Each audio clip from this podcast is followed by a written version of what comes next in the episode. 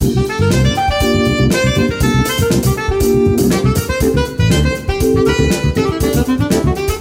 国のリスナーの皆さんこんばんは。内田まさです。金曜日のこの時間は夜トレをお送りしていきます。今夜も夜トレは FX 投資家を応援していきますよ。さあそれでは今日のゲストご紹介していきましょう。まずは荻野金夫さんです。よろしく。よろしくお願いします。お願いいたします。そして FX プライム by GMO の上田真理人さんです。よろしくお願いいたします。そして相棒ノーディーです。よろしくお願いします。よろしくお願いいたします。やっぱりレジェンドと言われる2人が来てくださるとスタジオの雰囲気をねそう。なんか。なんかピリッとしてて私すごい緊張してて。いやどっちかというとあの悪い意味のレガシーでポンコツですから、ね、いやいやいやいや何をおっしゃってるんですか。お二人ともねディーラーとしてもう何十年も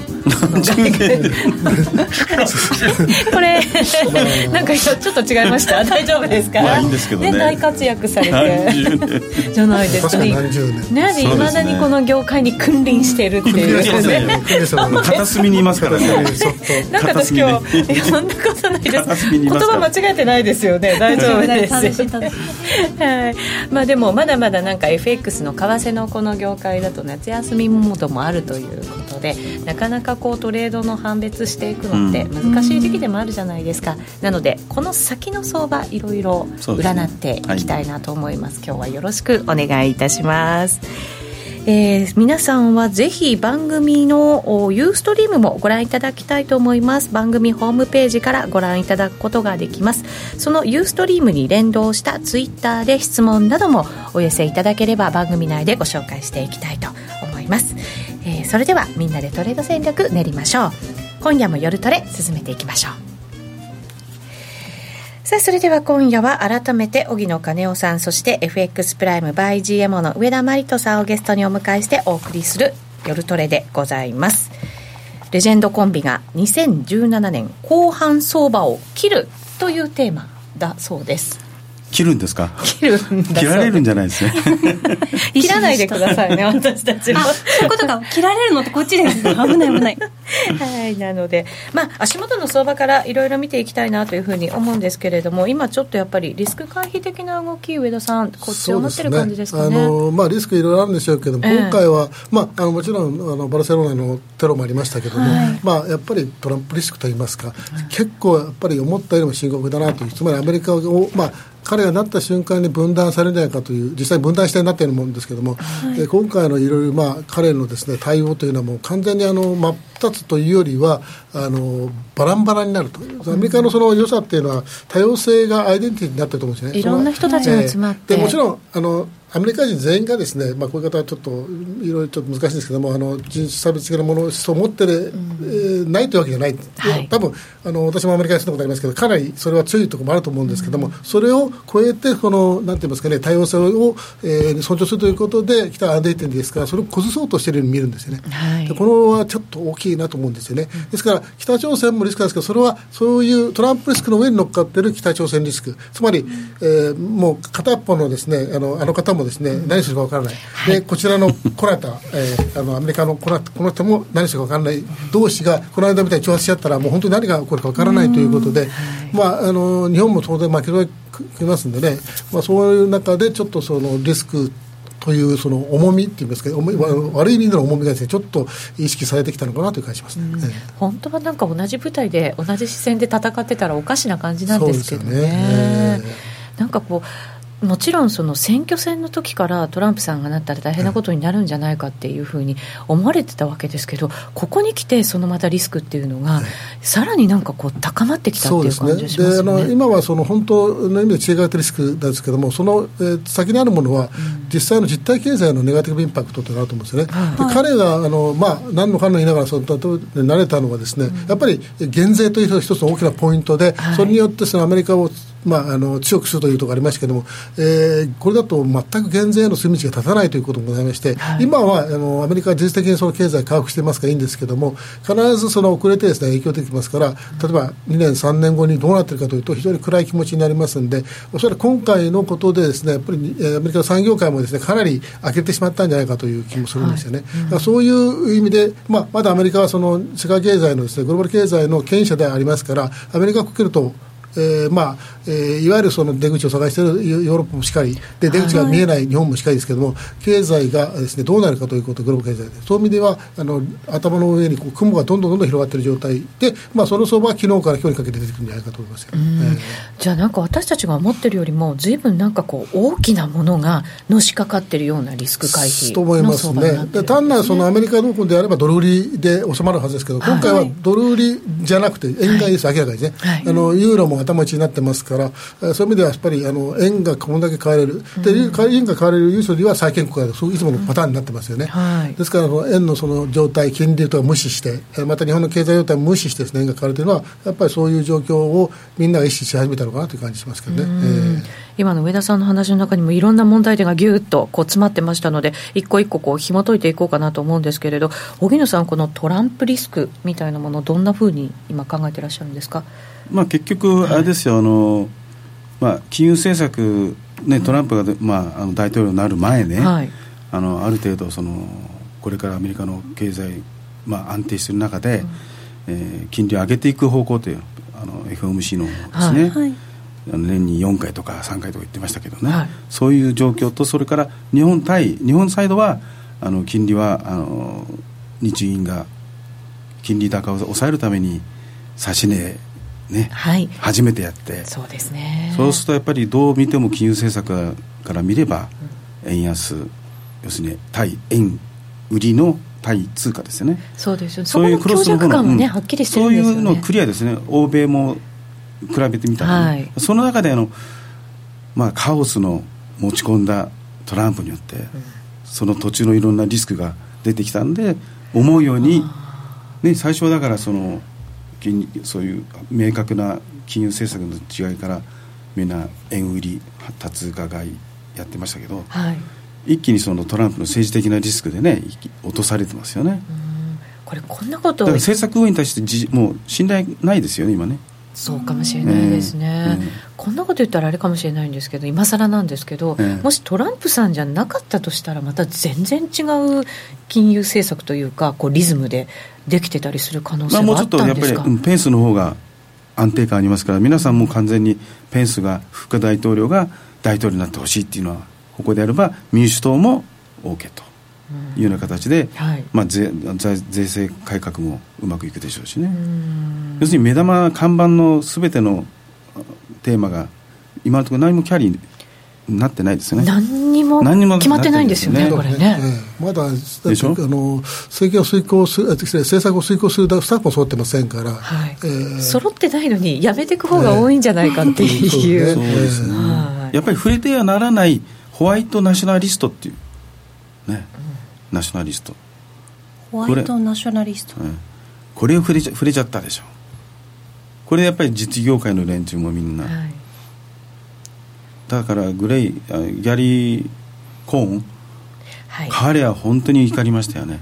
ねやめるんじゃないかって。いやツイッターでだからニューヨーク・タイムズの記者がもう中の連中が言ってるわけですよ、はい、聞いちゃったわけですよ。ギャリー・コーンの。言葉そのの disgusting それから。ねあれ聞いたのをそのまま報じてるんですか？そうツイッターで出したんですよ、うん、そうなんですね。だからそういう噂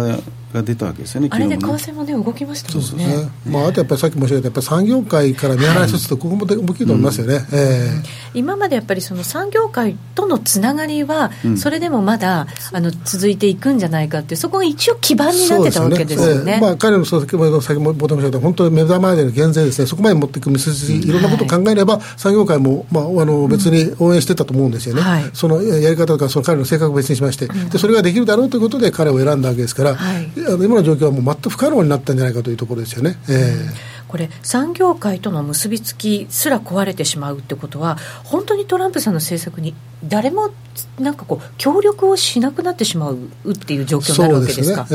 ー、だってもう共和党の中でも分かれちゃってますからね。完全にそうですよね、なんか誰も協力してくれないってその減税なんですけどもちろんこれも、本当だったら来年ぐらいからスタートしたいところですよね、ねだけど今からってそれってもう間に合わない状況に入ってきてるんですよね、ね、あの今の状況です。むしろあの手前の問題と債務上限の問題ですね、はい、これが、まあ、9月末。あのえあの今まではいつも通りななんとかなるだろうというあれでしたけれども、はい、あのまあ、最終的には解決するんでしょうけど、あの前の一時的にです、ね、麻痺することも可能性もありますし、うん、ちょっとこれはあのアメリカにとっても本当に非常にそのまずいことになってるなと感じしますよね、それを、まあ、マーケットが敏感に感じ取ってるんだと思いますよね、何年か前に、その債務上限、やっぱり超えちゃって、えー、いろんな期間のなんか電気が止まったとかってありましたよね、でもなんかそれって結局、テクニカルのものだから、うん、だから決まるんだよっていうので、私たちもそれほど、ね、的にね、ね見ますよね、今回もそう見てるんですけど、えー、今回ちょっと違うかもわかんない状況がね、えー、難しい。違うとなるだってもう10月に予算スタートするんですから。そうなんですよね、えー、それって私たちが思ってるよりもじゃあ深刻なことが起こる可能性があるってことですか、えー、例えばどんなことが起こる、ね、起こりうるんでしょう？すべてが止まる可能性あるじゃないですか。政府のね、機関みたいなもの。止まって例えばもうあのこの間ですねその政府の職員が一時待機ということだったんですけど、はい、それも全部じゃないです一部ですけども、まあ、それが全部とりあえず全部一時待機とかなりますと、えー、当然行政は麻痺しますし、えー、それはもうあの雇用の問題ですからあの一時的に雇用されない状態になるわけですね。えーだからそういう意味ですとあの経済状態から見ますと消費も落ちますしそうすると今まで来たの順調に来たところがどうなるんだろうということで、えー、全くそのなんて言いますかすごろくで言えばあの10ぐらい戻るような感じ。戻るだけだったらいいんですけどまた進めばいいんですけどそうもっとあの破壊的なことは起こらないとも限らない、ね、まあ、それはもう今想像もできないしね。多分大丈夫と思いますけども。債務上限の話が出るたびになんかまあ結局大丈夫っていう話がそうでしたけどね。それはあのきちんとそのなんて言いますか政権がした上での問題で、うん、えあのさっき小倉さんがあのおっしゃったようにそのテクニカルな問題だったんですけど今回テクニカルの問題とは言いあの言い切るにはちょっとまだ不安が残るということだと思います、ね、うん、そこだけじゃないものがやっぱりありすぎるから、はい、そういうことですね。はい。だからまあそういう意味ででさっき申し上げたようにドル売りじゃなく、まあ、ドル売りなんですけどドル売りプラス円買いになってるとはそこだと思うんですね。うん、えーあの実際の経済っていうのは雇用ももちろん完全雇用に近いって言われていて、うん、でまあ、もちろん小売りとかちょっと頭打ちみたいな状況にあるもののそれでもアメリカっていった世界の中では、うん、あのいい経済っていうところなわけじゃないですか、まあ、比較した場合ね、他の国の、はい、まあ、他がダメだっていうのはこっちはゼロじゃないですか、ほとんど。そうですね、まあ、でもアメリカも2%ですからね。そうですね。やっぱり伸び率ってところではまたあれなんでしょうけど、うん、日本みたいにあのね呪文唱えて2%達成で。日銀じゃないですけどね。だからその経済の方にも今後そういうこう政治的なものがこれ影響してしまうっていう可能性ももちろんあるわけですよね、ね、だってインフレも重視じゃないですか、はい、もう完全に、うん、だから時間給、ね、時給もみんな見てなきゃいけないしね、うんあのまあ、あの日本はそのまだ全然出口見ませんけど、その3局ですね、だからアメリカ、えーまあ、ユーロ圏ですね、それから日本って、はい、あの悩みは一緒なわけですよ、結局、あの日本もそうですけど、決して経済悪いわけで拡大してるわけですね、はい、アメリカももちろんそうですし、ヨーロッパも。で、経済が拡大しているにもかかわらず、インフレに関しては懸念があるということで、はい、まあ、あの皆さんご存知ですが、フリップスカーブというところが、うん、あんまりワークしなくなっている中で、まあ、あの共通なんですが、今まではそれでもアメリカは正常化に向かって、もう動き始めたと。でヨーロッパがここに来てです、ね、明らかにもう正常化に向かっているという中で、はい、日本だけが、えー、どうしてこうなのというところはあるので、そういう意味ではその、これまでの円安というのはある、まあ、正直、当たり前のことだったわけですよね。うん、ところが、ここに来てそうでなくなる可能性もある、つまり経済が、えー、牽してアメリカがちょっとおかしくなってくれば、うん、まあ、当然、グローバルで回回ってくるんで、全部悪くなるんですけども、はい、とりあえずはそのアメリカの経済に対する不安と、先申し上げた実体経済不安も出てきたんで、えー、マーケットのその状況がちょっと変わってきたなということと、それからあのあの円のショートって、まあ、ポジション、かなりまだ残ってると思うんですね、はい、それはあの、はい、投機筋が見える、まあ、典型的なそのシカゴとか IM とか言いますけれども、うん、それはそれでまあ見えるんですけども、あのおそらくですね、これは私はちょっと全然あの捉えたいんですけど、ただ、まあ、ものの本とは人に聞いた話なんですけども、えー、一時期入ったキャリートレードですね、はい、を借りてというやつね、ですから、そういう意味でのあのあの円のですね、えー、まだ潜在的なですねショート残ってますんで、えー、そういう意味でいきますとなかなかその今ポジション的にですね、えー、グローバルのポジションはまだ円ショート巨大なんじゃないかと思うんですよね。ですからなかなかあのー、えー、まだまだひっくり返らない考えるとまだ円が、えー、上昇する余地はあるんであくまで今の今の状況が続くという前提ですけどね。ですからここでなんかまああのウルトラシートは言いませんけれどもトランプが、えー大統領が大きく変わればまた別ですけども、なかなかそこは難しい。ですけれども、まあ、あのスピードがあのなかなか出ないで、その円が変われてますけども、まあ、はい。だんだんにやっぱり上が重いな、ドルの上が重いなというのは、皆さん意識してるんじゃないかと思いますけどね、えー、その円がのショートがまだまだ溜まってるって、みんなだから、損抱えて、一生懸命我慢してる、じーっと、そういう状態なんです、ね、ただまあ、損というほどのレベルではまだないんでね、そういう意味では、だからまあスピードで、まだあの実際に円を売りたい、つまりドルを買いたい人もいますんで、はい、あのそういう意味ではまだゆっくりしてると思うんですよね。うん、あの正直、まあ、やっぱりあの115円、20円近く見たところでですね、うん、えー、ドル買いたい人買いと思ったら全然買えなかったのが、まあ、110円割れてくれば、ないしは105円を、はい、あの近くなれば、まだ105円、5円割れないだろうと思う人は買ってきますよね。そういう意味ではあのまだ需給の面ではそんなにこうなってないけれども、潜在的な時期、いつかはその持ってる円ショートを切らなきゃいけないという人がいるとしたら、うん、大きな動きになって、105円を切ったときはすごく怖いなという気がしますけどね。えー、実際にその円キャリートレードみたいなものって起こってたりするんですか？いやいや、もう実際にだからもう、それがおあのファンドはすでに、はいえー、今年の前半から円キャリーを始めてるんですよ、ええ、そうなんですね、はい、日本人が遅いんですよ。とにかく日本のディーラーはね。日本のディーラーが遅いんです。ディーラー自体がってことですか、パーセプション見方が違うんですよ。あとコメントに対しても日本のディーラーはそんなの知ってるよとか。もう理屈で要するに脳書きだけ先行しちゃって頭でっかちみたいな頭でっかちだけなんですよ日本人は。だからそれは困るんですよ。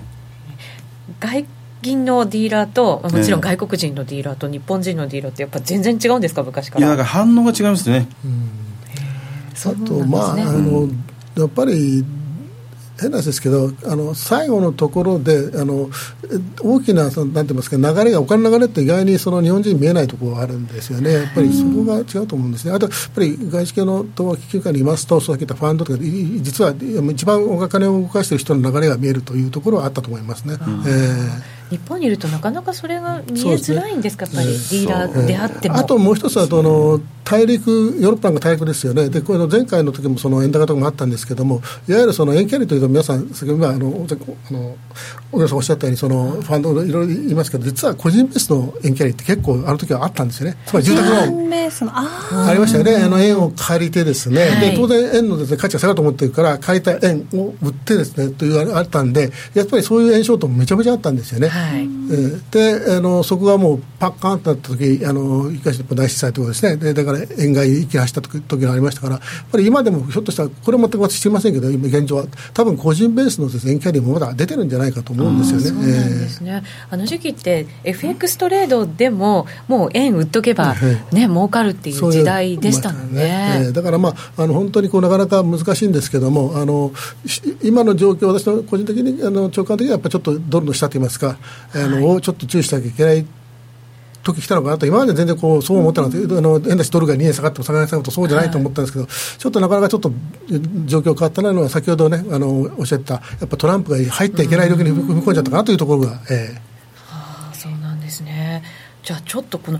今年なんでこう108円、まあ、118円ぐらいの、まあ、10円幅ぐらいでの、まあ、レンジかななんていうふうに多くの人が見ていてそこを下抜ける可能性ももちろん今出てきてるっていう、ね、可能性としてはできてると思います。ただ、まあ、あの正直ですねあのそうは言った今のところですねあのなんて言いますかアメリカ経済有利にありますし、はい、でヨーロッパもその出口向かってますからいくらその先取りすると言ってもですね今からそのじゃあどんどん円買いましょうという状況ではないことは確かなんで、はい、えまあ、あのただ先ほどもちょっとドルの上値が重くなってきた、えー、で円が買えたんで、ちょっとあのユーロ円の、えー、ロングも苦しくなってきたという状況ではあるんで、ちょっと下に注意していいかなという、まだそのレベルだと思いますけどね。えー。ね今ちょっと相場の話が出たんで、荻野さん、ドル円の方向性、どんなふうに考えてらっしゃるんですか？いや僕はもうマイルドな感じで、ドルはマイルド,、うん、マイルドブリッシュです。マイルドブリッシュ。どう考えたって、はい、フレームワークで金融政策見たら、はい、アメリカは金利を上げていく方向じゃないですか、はい、日本はあくまであの1年ものね10年もの1%あそこ以上は上げないという形で指値で、はい。えー、返ってくるわけですか。守ってますからね、うん、これがまだ続くでしょ。う日銀は。はい。それどう見たって円売りの他の多通貨がやるほかないじゃないですか。それをね考えるとそうなんですけど、うん、実際の動きだとなんかなかなかそうはならないだからそれはそのポイントとしてどのレベルで入っていくかということですよね、時間軸ですかね。時間軸ですよね、はい、だ時間軸を本当にあの長めに取っていけばそういう方向で持っていけるんでしょうけど、ね、どれぐらい長めに取ってみたときに、ね、上田さんと荻野さんだとちょっと今時間軸ちょっと違うのかなと思ったりしたんですけど、あのまあ正直私もですねあの今まだ利上げのが逆に利上げがマイルドですよね、だからアメリカがですねあの政治家に向かって利上げするレベあの状況にある限りは、ドルはやっぱりあのなんて言いますかね、しっかりしてるんです、でむしろガンガン、いわゆる巡航速度に入ってですね、どんどん利上げするような状況になると、大体あのアメリカの株下がって、ドル売られますよね、景気が故障しちゃいますもんね。えー、だからそれじゃないんで、逆にあのドルは結構、私はずっとこう、なだらかに上がっていくかなと思ってたんですけど、ここに来て、はい、あのまあ、ちょっと言い方は大変ですけど、そこまでトランプさんがここまでとは思ってなかったんで、ちょっとはてなと思ってるんで、もう少し期待をされていた、はい、期待してないですあの、期待じゃなくて、期待はしてなかったですけど、ここまでのリスクだと。は、まあ、こ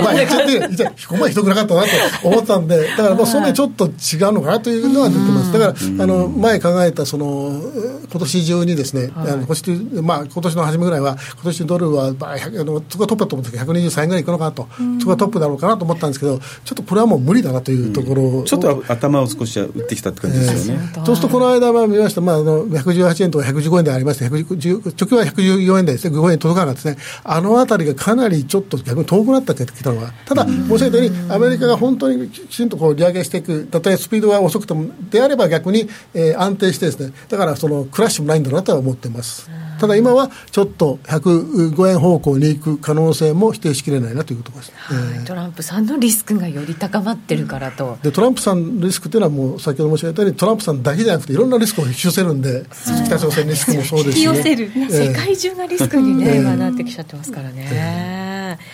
そのトランプリスクを考えても、やっぱり長期的に見たら、ドルは買われていく、うん、政策としてはね、今の状況で。そうすると、じゃあ、トランプリスクで下がったところは、ある意味、チャンスな感じになるわけです、ね、どれぐらい長い目、例えば1年単位とか、年単位で、そんなに長く持ちます？いや、持たないので、だから、いやファンドなんかと違うでしょ、だ短期税っていうのはもう、近視眼的ですから、もう目先の10銭、20銭を売ったわけですよ。CTA とかね、はい、うん、でもそうね。そういうだから長めのポジションは少しこういう持っといてある程度のところで、はい、あと目先はその売ったり買ったりのねここまめなジョビングって言うんですけども。そういう動きで方向性がはっきり出るまでそういう動きするかとかですね。ただ長い目で見ればやっぱり下がったところは、うん。こう長い単位で見れば、だから政策がさはっきりすればね、今、先ほどまだね、その金利の面から言って、やっぱり優位なのはアメリカであり、それからその次に、まあ、証券で証券で追いかけたのはそのユーロですよね。そうなると、多分チャート見てもトレンドだけ見ると長い。目とやっぱりこっち、あの右肩になってるはずなんでそこであえてそのガンガンですねドル売りとかユーロ売りで攻める必要はないと思うんですね、うん、ただあのリスクは常に横にありますからそこはあの前ほど安心してドル買ってられないそうですね。私持ってられないと私の率直な感想ですね、今まではバイアンホールドバイアンホールドで来た単純でよかったわけですよね、ね、買って待って持って上がったらちょっとリグってまた下がったら買ってって。これはできないです今ね、うんだ下がってきてる連中は難品難品すること自体がもうやられですからねもうね。あそうですね。私はこう上田さんといえば、うん、あの上がると思ったら買って下がると思ったら売るっていう。その波があるんだから。それはもうあの変わらないですよね。だからあのなんて言いますかねあのトレンドっていうのはあの追うような感じでいけばそれは何もできなくなっちゃうんです実は言うと。あのそれで例えばそのトレンドといっても本当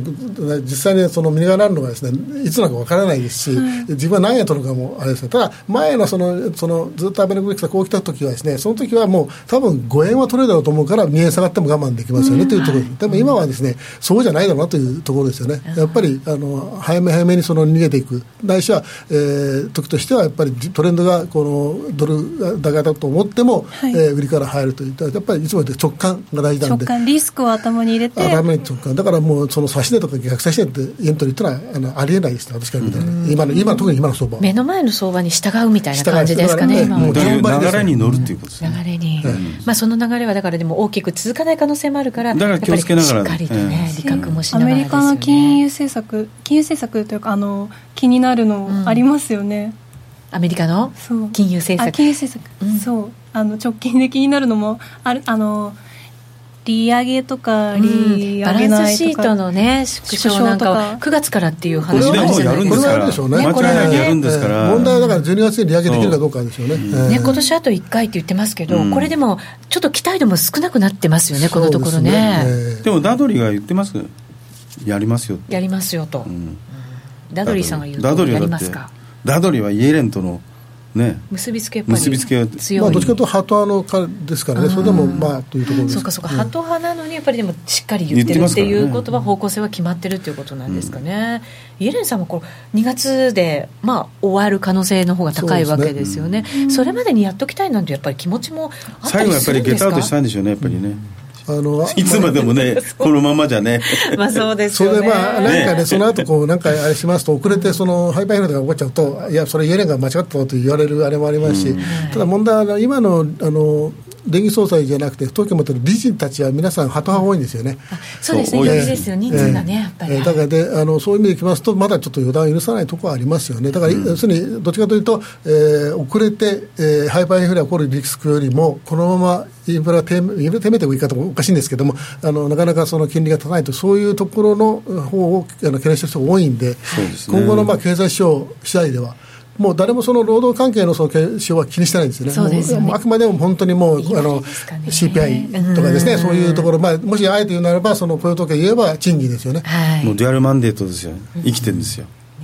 デュアルマンデートで、はい。うん、物価ですよね。物価そうですよね、えー、現在ドル円108円台に入って、ねえー、91銭92銭ぐらいということですから、うん、まあ今日の安値水準と8円の73でしたっけ？この前の。そうですね。来ましたね。あそこを抜けるとちょっといやストップ入るかも分かんないね。ねちょっと流れがねこのところ、まあ、買いはね入ってくるんですけどねしっかりね、うん、でもやっぱり抜けちゃうと早くなりますから、ね、ちょっと今晩あたり注意が必要なのかもしれないですね、まあ、もう8円割ってますからねそれでもまだトランプさんのあのトランプ相場ってって上がってた時の、うん、去年の年末からね、ね、の安値よりは全然上って思うとちょっと不思議ですよね。確かに、うん、まあそれだけがね円も、うん、ねあそうですね、うん、でもこの辺からこれよりちょっと下ぐらいから始まったんだよね。そうですね、ねでもちょっとなってきちゃったような感覚しますよね。戻ったよね。随分ね。ね。でもマーケットのやっぱりその状況を表すのはオプションですよね。オプションのボラが全然上がらないですよ、そうなんですね。普通だったらもう158とか20%ぐらいいってるはずなのに、うん、だってドル円が上がっているのにボラが落ちていくんですよっていうのは下のリスクがあるからプッと買って、はい、レレンチが多かったんですよ、うん、で上は買ったらダメで上がらない、うん、で結局リスクリバーサルをうまく縮小してダメですよね、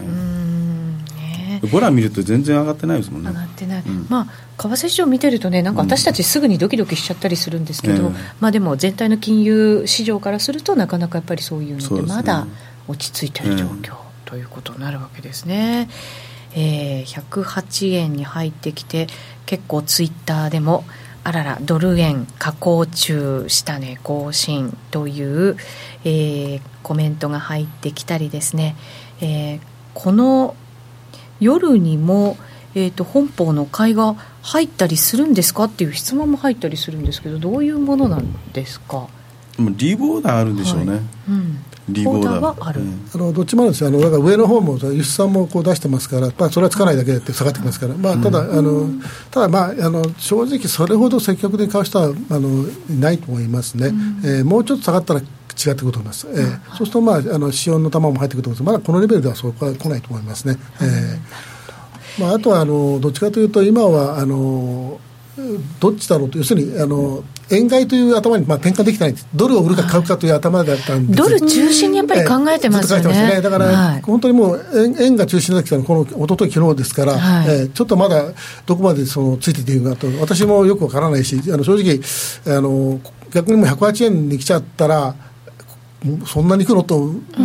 これ以上いくのというあれは、ただ、注意したのはやっぱり株ですよね、前はあの、はい、トランプさんがいろいろ言ってもです、ね、株はしっかりしたのが、今回は株崩れてましたからね、このところやっぱりちょっとね、えー、なんか不安感も、ね、もちろん行き過ぎた面もあるんです株自体ありますけど、ちょっとこの反応はちょっと怖いですね、だから、まあ、株が売られて円買われるというのは、まあ、一つのパターンではあるんで、うん、完全なるリスク回避を、ね、なってますね。ユーロドルとか見てても、あもう全然。円買いなんだっていうのがすごい見えて。そうなんです。でも私今上田さんに言われるまであんまり円中心に考えてなかったのでああそうかと思って今。ある意味久しぶりのその円相場ですよね、えー、円買いですよね。あ、えー、そうなん。確かにユーロドルもあんなに強かったのにこのところちょっと頭打ち感ってありますもんね、ね、ただまあユーロ自体はそれほど良くなってませんが、まあ、ドル売りも事実なんですけど、はい、まあ、どっちかというと今もう本当に一昨日ぐらいから円買いになってますから、はい、円相場で。円を見見てないとダメということですよね、えー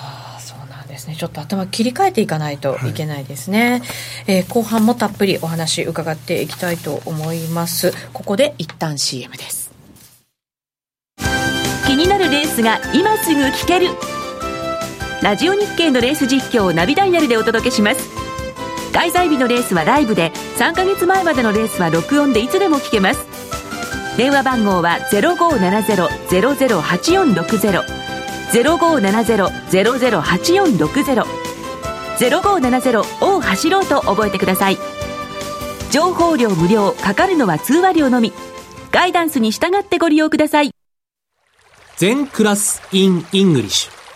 大好評実施中の全のワークショップに英語クラスが登場です。ただひたすらに座る。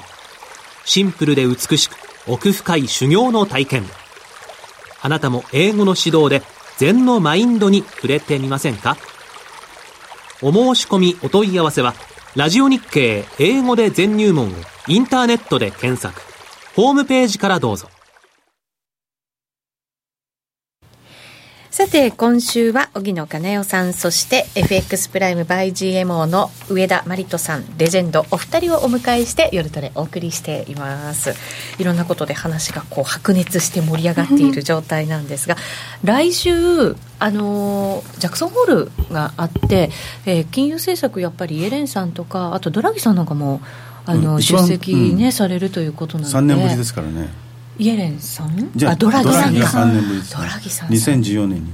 あの時ドラギショックですよ。あれ動いた時ですよね。そうドラギがもう完全に原稿に書いてないことをアドリブで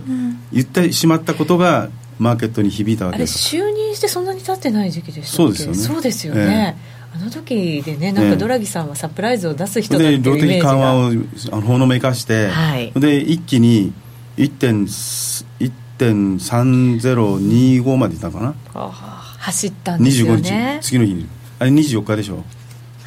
うん、日にちまでねやっぱり覚えてらっしゃるんですよね。それぐらいだから印象的なことだったってことですね。去年はイエレンさんの発言ドルが上がったんですよね。だから 100, 100円ぐらいだったら103円ぐらいまで上がる、ね、あの2日ぐらいかけていったんですけど。去年はね。去年はそうなんです利上げって言ったから、えー、そんなことイエレンって言ってたんだけど、出ました。出ましたちょっと広が。待ってました ちょっとちょっとただまあ正直あの私が現役時代ジャクソン・ホランってほとんどあの意識したがってちょうど私が就職かしないかの頃ですかもう40年ぐらい経つんです。ちょうどあそんなになりますか？ちょうど40年荻野 さんも同じぐらい。いや僕は78年ロンドンにいましたから。そうなんですね。78年で、えー、だからそんなで現役時代に意識したこと全くないですよ。バークレーのバークレーロンドンの本店で ドリンやってましたからその時は。ジャクソンホールってじゃあ最近になってこんなにこう注目されるですよねシンポジウムで、まあ、そういう形で、まあそのまあ、注目されるとそのなんていうか中銀の人たちも、まあ、ちゃんとしてちゃんとしたちゃんとしゃべるようになったしというところもあるんでしょうけどただあの先ほどあの大木さんおっしゃったようにそのドラギさんの場合は予期せぬ発言があるんで今年はもう何も あの新しいこと言わないと言ってますけど分からないですね、えー、昨日だってあったんですよね、えー、一昨日だっけ？あのロイターの出て関係筋がなあの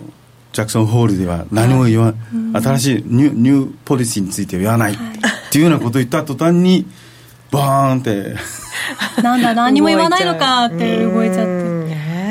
杉野さんがドル円をディーリングされてる頃もジャクソンホールはやっぱりあんまりいやもう全然あの当時だって78年1978年か。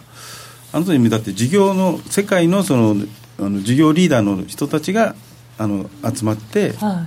い。いろいろ。会合だったんですもともとのスタートはね。うん。懇親会要するに。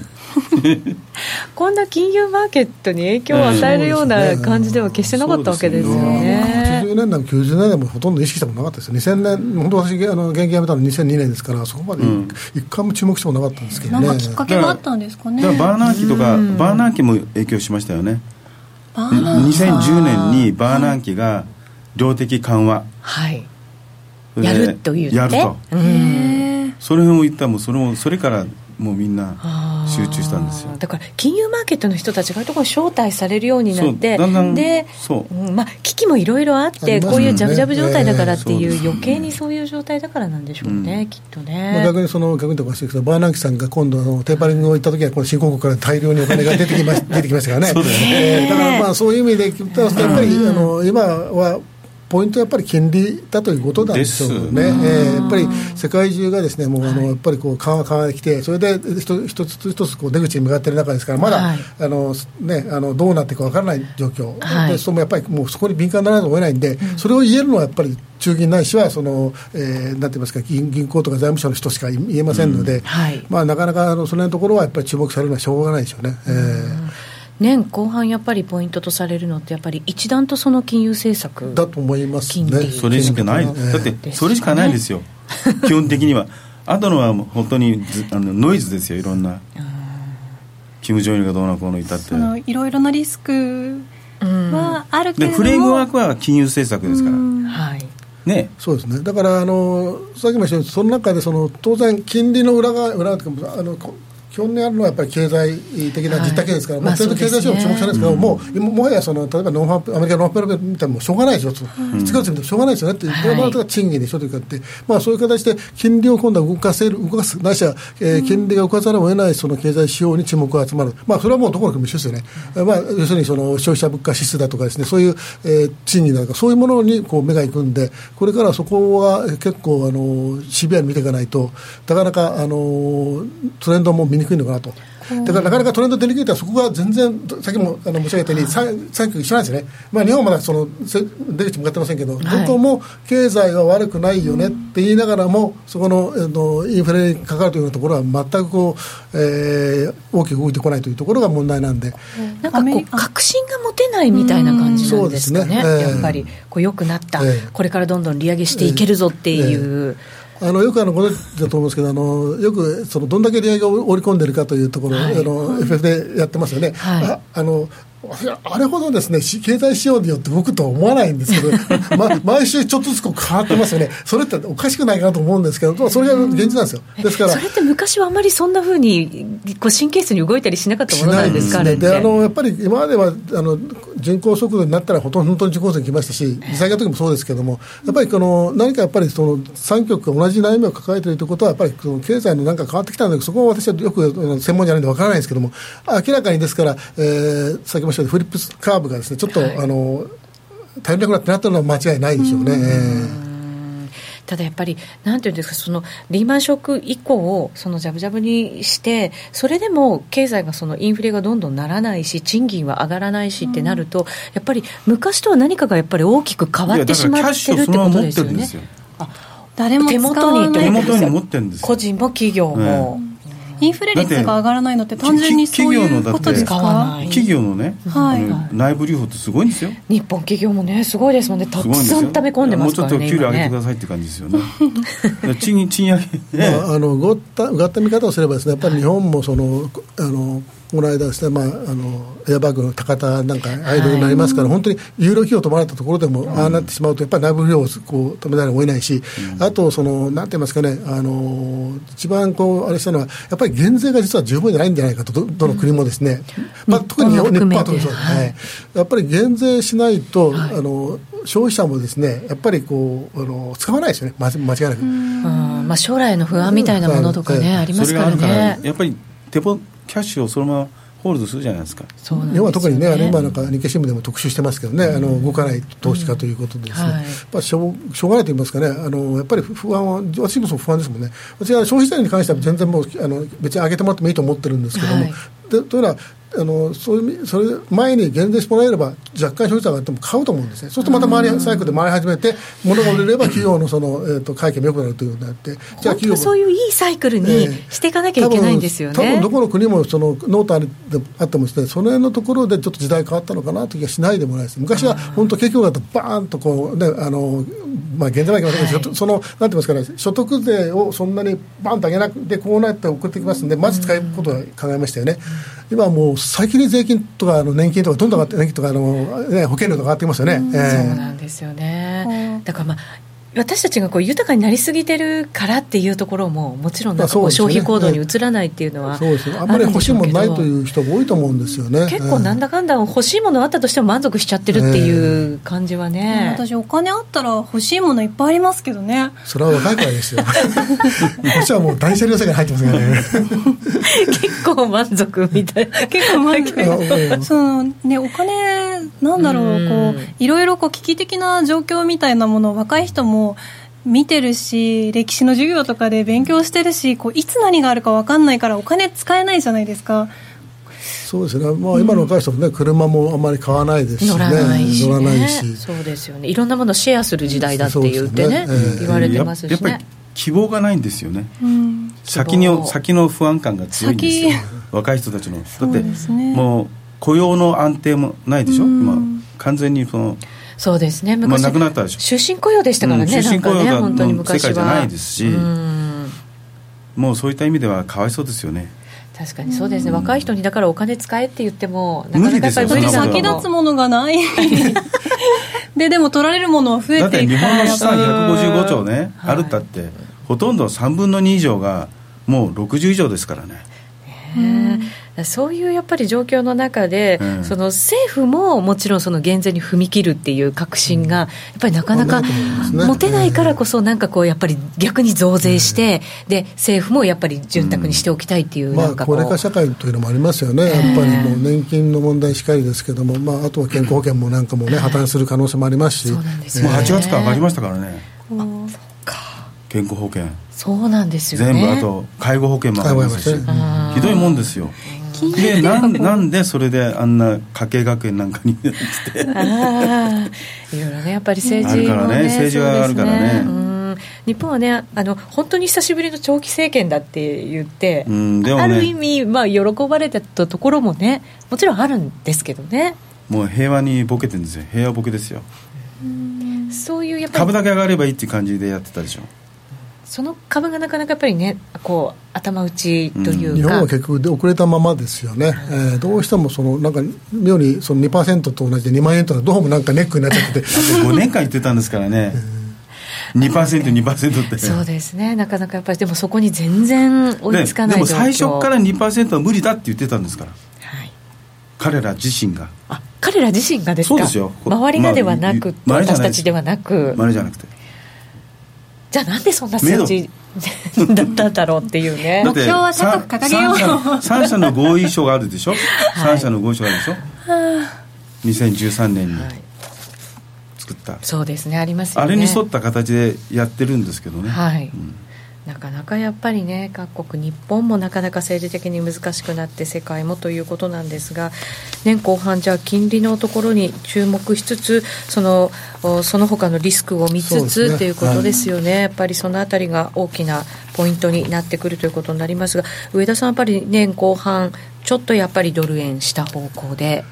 そうですね、うん、このままだと、はい、えー、12月の利上げもどうかなというところになってきましたし、はい、である意味ではそういう意味でいくとユーロ対ドルでは多分私はユーロは堅調に推移するかと思いますので、はい、ユーロの方がまあ強いだろうと、えー、まあ、ドルがある程度安定してくればユーロ円は上昇するでしょうけども、はい、今回みたいなことってまた繰り返し決してこれあのあの相場がですねあのクラッシュすら全然思わないですよね、はい、ただ、えー、もう年内でもう12回こういうことが起こるのかなというところで、まあ、その時のその発射台で今回はまあ変なし110円超えからこううろうろしてきましたので、まあ、レンジがその110円のところがありましたからまあこのぐらいで済むし、まあ、言っても105円割ることないと思うんですけど、例えば、えー、このまま107円、8円のままこう、レンジがですね、110円の下でレンジを作った中で、同じようなものが起これば、105円割れということもあり得るかなとは思いますけどね。一つユーロで、ユーロもその金融政策、どんどん引き締めていけるような状況なんですか、どうなんですか？あの経済に自信持ってますよ。ドイツはいいっていうこう印象じゃないですか？ドラギさんは、ドラギは欧州の経済は、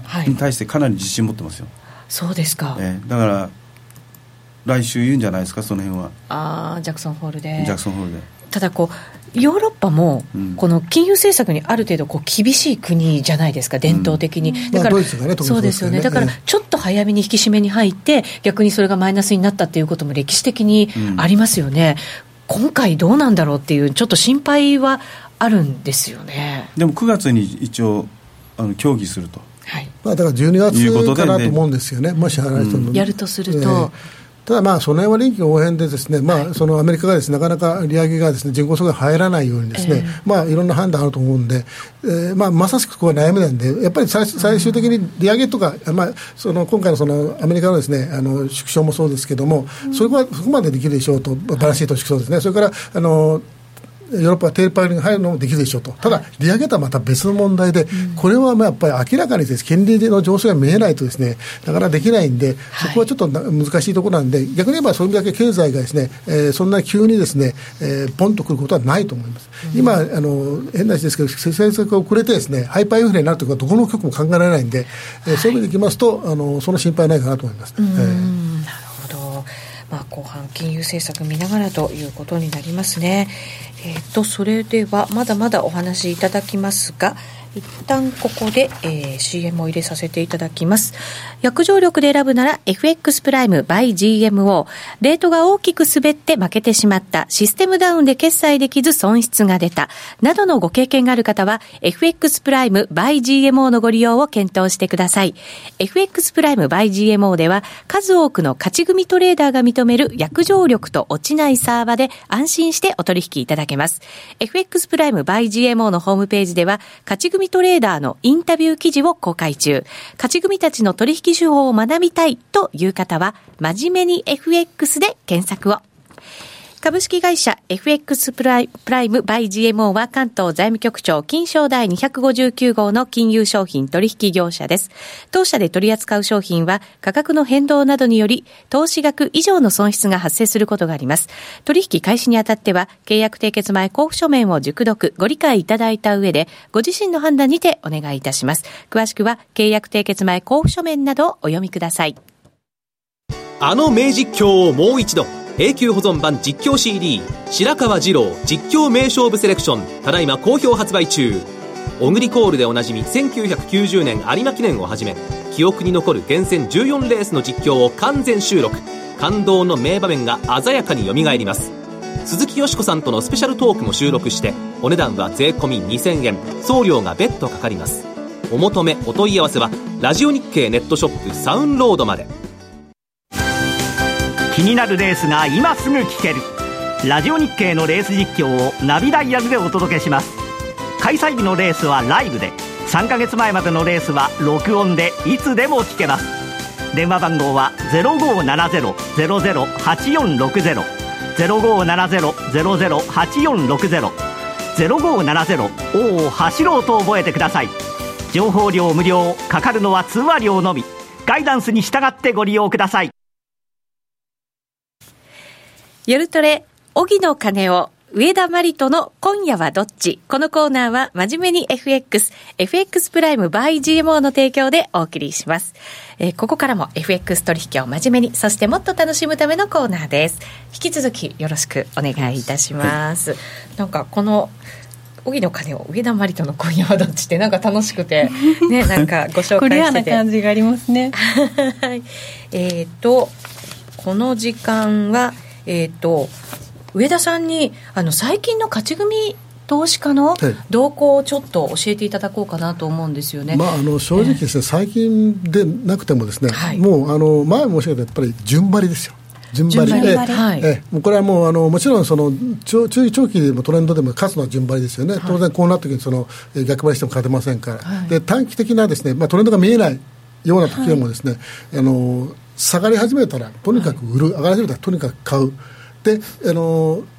なんて言いますか、ね、下がり始めたら、で当然こう細かくリグっていく、もう手数を出してリズムを作っていくんですね、売って買って、売って買って、というところで、かな絶対にその買いからは入らない。で上がり始めた時は必ず買いから入っていく。買ってより買ってよりのパターンですね、はい、えー、でやっぱりその前方っていうのはやっぱり手数を出しながらリズム作って、うん、もう本当に、まあ、スキャルの人もいますけどそうでない人もですねあの5ポイント10ポイント取りながらいって最後に50ポイントとか取っていくわけです、ね、そういう方がで特に今もう何が起こるか分からない時にですね、はい、あのそんなこう決めつけて要するにここまで下がったら買おうとか、うん、ここまで上がったら売ろうというのはナンセンスなんですよね。うん動き始めたらそこに乗っかっていく、それがひょっとしたら3ポイントで終わってしまうかもしれない、その時はもう損切ればいい話なんです。ね、はい、その代わりもう、パッパ損切し、パッパリグという形をあの繰り返していって、であ見えてきたなと思った人は少ししばらく長く持ってという方がやっぱり勝ってますよね、特に先月、今月の相場はそういう感じですね、はい、え。ー、結構なんかあの7月、私もあのトレーダーの方々のツイッターなんか見てたりするんですけど、7月の相場って皆さんやっぱり結構苦しまれてたような感じがするんですよね、あれはどうしてだったんですかやっぱりあのリズムが作れない相場だってことは間違いないです、ですから、ボラティティが落ちてるって形で、なぎな相場、の相場、はい、それはこうこうやって離れてみるから、まあ、そう見えてしまうし、実際もそうなんですけども、はい、やっぱりもうちょっと中に入ってみれば、もうあの変な話ですけど、5ポイントを狙って入っていけば、その時にあのじゃあ5ポイント下がったら買おうじゃなくて、はい、下がるんだったら売ろうですよね、はっきり言って。5ポイントあなるほど。とりあえず買いい。つも申し上げたように、えー、あの買いたいであれば、はい、あの今すぐ買うしかないし、うん、いや5ポイント下がって買いたいんだったらそれは今売ればいいしで最初にもう今チャートはもう動きも早いですから、はい、最初に出出た動きがありますよね。でその時も下向いたらもうとにかく売ってみると、うん、でで5ポイント狙っていくで5ポイントも取れないようだったらとにかくやめてしまうと、うん、まあ、そういう形を繰り返しながらだんだんリズムを作っていくというのがまあ細かい売ったり買ったりっていうのを繰り返しながら、はい、おここの流れがっていうのがどんどん見えてくるようになる。そうですね、まあ、あの年もどっちかというとそういうタイプだったんで、現役の時はですね、もう今はもう全然ポジションも持ってないんで、まあ、偉そうなことはあんまり言えないんですけども、ただ、あの当然のことは逆にこう銀行のディーラーっていうのは、投げだからって言って、こうやって見てるわけにいかないんで、あの一応や何か、何かをやらなきゃいけないんで、まあ常に何かしてないといけないわけですよね。ポジション取ってディーラーだから、ねまあ、そういう意味でいきますと、そういうあのボラティティがなくても、その利益を出すという面においては、今申し上げたような指標が一番やっぱり手数を出していくことなんです、うん、要するに流動性があのボラティティが少ないということは向こうが動かないんだらこっちが動いてやるってことです。であの向こうが動くときはこっち手数少なくていいですよ、はい確かにそうですね、あの動かないから手数なんですよ、ね、動くときはもう手数は少なく、とにかく方向性だけ持ってればいいわけですもんね。やればいいわけですただね、え自分はテイクンポジションがね、一番やりやすい。自分から進んだやつっていうのはその辺が難しいところだよね。そうですね。えー、ギブンテイクンポジションが一番やりやすい。人に打たれる人から打た人から打たれて、お客さんから打たれて、やるのが一番やりやすい。またまあ、インターバンクのほからもね。だからやっぱりこう7月なんかは抜けたと思って抜けないという 下も上もその繰り返しだと。ずっとそうでした。えあの、それはもうですから、ね、そこはねあのトレンドを追おうとするからであって、うん、あのトレンドというものはなかなか出てこないと思えば、はい、その中でも細かく動いてるんであの、レンジみたいなだからもう手数ですよねもうあのこういう方は失礼ですけど下手な鉄砲もじゃないですけど本当にもう バンバンバンバンって。ででも当然動かないということはあの損も限られてますから、はい、だからバーッと打って1回でもあのきちんとあの相場が見えればそこで、まあ、10ポイント20ポイント取ればいいわけですから、うん、あの逆になんか動かないからポジションの量ちょっと多めにしちゃってで持つと損を抱えて、えー、で、ね、じっとしちゃったりすることって結構あるんですよね。どっちかというとあのロットは少しちっちゃめにして手数を出していって、えー、細かくリグって細かく損切って。あの FX 業界で言えばスカルピングってやつ、スキャルピング。あのプロのディーラーの方はジョビングって言うんですジョビングって言うんですか、はい。はいおおちょっとそれ使ってもいいですか？なんかプロっぽくていいですね。スカルピングっていうのはまたちょっと違うからね、違うんですか？やっぱりちょっとのこう pips 狙って取っていくまあ、あれは pips。pips shaver っていうんですあれ。ほう そういう言い方を。ピップシェーバーであれあいつは pip shaver だからなんだへえー、そういうふうに今0.0いくつでやってるでしょ？そうですね。そうか躊躇しないで動いてる方向に乗っていって、リズムを崩さないような、やっぱりこうトレードしていかないといけない。そのためにチャートがあるわけですから、はい、どっちかには動いてるはずですから。うん確かになんか私も7月止まってしまって、じっとしてるとなんか動けなくなっちゃうんですよね、でだからすごい苦しかったですね、で動いたなと思った例えばもう見ててここはねあのサポートあ抜けそうだからといって、はい、えーとまあ、チャンスだと思ってポジションでかくして。そうなんですよ、はい。えー、で動かない。動かないんですよ。で、ね、結局戻ってきちゃってそれでなんでだろうっていう、なんかこう苦しい身の中にいた感じあったんですけど決してだからそういうふうにしないことが、やっぱりこういう相場の中では重要なんですね、ロットはちっちゃくして手数を打っていくというところ、はい、損切りもちゃんと。ちゃんとすると。もうあのですから5ポイント利食いだったら損切り2ポイントか3ポイント。やりますね、えー、確かにと利食いしたい幅を決めて。でまあ、したい時もあるんですけど、やっぱりその相場を動かない時はしょうがないですよね、もう5ポイントでも行くしかないし、3ポイントでも行くしかないですよ、うんえー、そこは躊躇せずですよね。躊躇ねそこは上田さんの指示感覚みたいなものがまた生きてくるんですか？これはもう上がらないなっていうのが分かるんですか？そこもあのあの感覚もありますけどやっぱりチャートを見てればやっぱり時間軸でねこれだけやっぱりこうこう例えば下がり始めたときに、はい、こんな時間だったらこれしか下がらないと多分1回だめだろうと。で逆にもっと下がるんだったらもう1回あのエントリーチャンスありますから、うん、そこはもうちょっと1回、まあ、損切りなりリグなり何ポイントかでやればいい話で。もしそれを本当持っていくんだったらもう1回入ればいい、うん、その時に出遅れても持っていくんだったらもっと取れますから。うんそのそれもだからこうやってこうやってちょこちょこちょこやってれば、まあ、なんだか感覚は、うん、それはあの相場に対する感覚じゃなくて本当にもうあのスポーツとして同じですよ、えー、反射神経が鍛えられる、えー、そうですね。あとはだから常にこう走り続けて、そう。それがだから同じで全速で走っちゃいけないんですよ。そういう時はジョギング。ジョギングなんですね、はい、であの大きな相場の時はそれこそ全力で走るんですねただあのなんて言いますかね。全力で走るんですけど一回止まる。で止まって長く止まっててもいいわけですよ、でそうじゃない時はもうずっと走ってる。だけどもうスピードはゆっくりでという。トレンドが出てる時出てない時またこういう相場の時ってやっぱり攻め方全然違うんだっていうことを、ね、頭の中に叩き込みながら経験値上げていかないといけないんですね。だからやっぱそういう意味では手数大事なんですよね。でだけどその手数出したらあの変な話ですけどそんなお金ないとだからもっとロット小さくその時は。なるほど。えノーディーはどうでした？近頃のトレードは私は、うん、なんかこうちょっとあの幅が狭いのにあんまりこうついていけなくて結構長く持つトレードを去年ずっとしちゃってたんでなかなかこうもうこうなんだろう2 3 0ピップス動いてくれないと我慢しちゃうみたいな場面で反転してで、うん、こう逆にマイナスになると今度我慢しちゃうって悪い癖をまた久しぶりに出しちゃったので。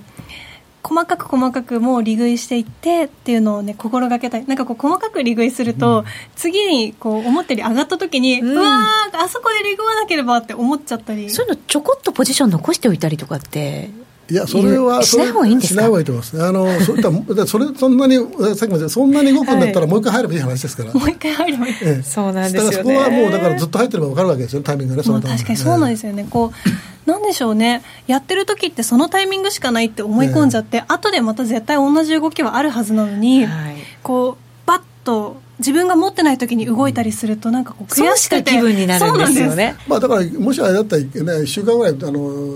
リアルマネーやめてですねデモでそれをやってみるとかね。あ1週間そういう週をやってみると手数出していってとか多分あの、まあ、デモって気楽さもあるんでしょうけど、まあ、そこは置いといてあのその方がですねあの自分の、えー、なんて言いますかスタイル以外のトレーニング方法もあるなと、まあ、それはそれは自分は向いてないとまた別の話ですけど、実は皆さんそういうの試してもないはず、ね、はありますけど、でも試してないでしょ皆さんね。だから試してみる価値はあると思いますよ。確かに。デモ講座で、まあ、全ての人はね全て同じ方法で儲かるわけないですからそれは当然、でそのそれやったら変なし私も20年間ディラーやってられませんがみんな儲かるわけですからね。価値がないわけですからね。多分だからそういう意味ではあのそういうスタイルもあるんだということを、まあ、デモで多分なさったら、はいあの面白いと思いますよ。そうですね、またリズムをこう掴んでいくっていう、でちょっと自分とずれてるなと思ったらそうスパッと一回休んで。あのそう自分とずれてるって感覚おかしいです自分がずれてるんですよ。そうかそうか。そうかそうです。自分中心に考えてるからまたおかしなことになってるんですね。自分がずれてるんです。だからもうやめるって言うんです、ええ。あの自分は1メートル走ったつもりが実は100メートルやったという、ね、そういう競技があってお前何やってんだっていう、ね、なりますからね、はい、さてさて来週なんですがそのジャクソンホールがありますのでそこが一番大きなポイントになってくるとは思いますがその他は注目すべきところ特に上田さんないですかね？そうですね、ね、残念ながらというですね。残念ながら、荻野さんも残念ながらないと。それっきないじゃないですかそうですね、まあ、これだけ世界から注目されているイベントみたいなものですからね、そこでイエレンさんが、ドラギさんがどんな発言をして、どんなニュースが入ってくるのかっていうところですね。まあ、できれば何か言ってほしいですけどね、えー、そうですね、それでまた動いたり、えー、で夏休み明けとまた重なったりしてくるのでね。はい、もう一つ大きなポイントがあるんですが、えー、徳島でセミナーが。そうです、はい、来週ですね。土曜日26日でございますけども、はい、えーと、私どもの誇る、えーとまあ、ツートップですね、えー、高野と柳沢がですね講師。それからと小杉もですね、えーまあ、実際のお客様のそのいわゆる本当に儲けていらっしゃる勝ち組トレーダーの実例を示しながらですねいかに儲けていくかというご案内します、はい、私は受付のみやりますんで、はい、ぜひともまだあの間に合いますんで、えー、申し込んでいただければ幸いです、はい、詳しくは FX プライム by GMO のホームページをご覧くださいこのコーナーは真面目に FXFX プライム by GMO の提供でお送りしました。今日はレジェンドお二人にお越しいただきました。またぜひお待ちしておりますので、よろしくお願いいたします。それでは今夜はこの辺りで失礼します。さようなら。さようなら